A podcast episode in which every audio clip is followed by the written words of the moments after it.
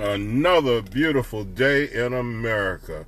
Thank God for the blessing of another day to see our way through the pandemic of 2020. We're coming through America. We shall overcome. It's another beautiful day, another opportunity to thank God for our healthcare professionals, law enforcement, firefighters, fire service, EMT, EMS, 911 dispatchers,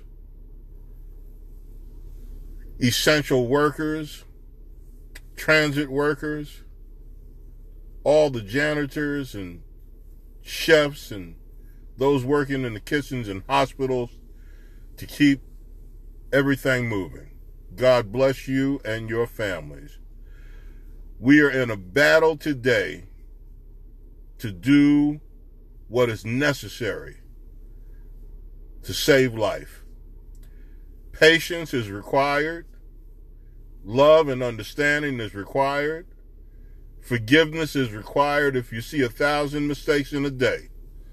Who among us is standing on really solid ground? We're all on shaky ground right now.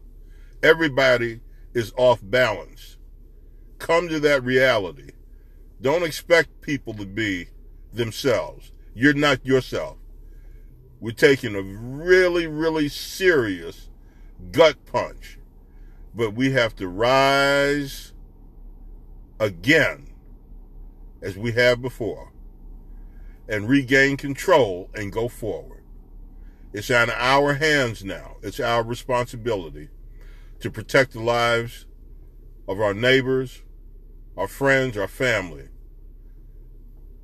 at risk of being isolated, socially and physically distanced, we need to do what is required now to get this under control so that we can move forward and become stronger and better on the other side of this than we went into it all of us can afford to do something better in life. Reach out and let somebody know you love them.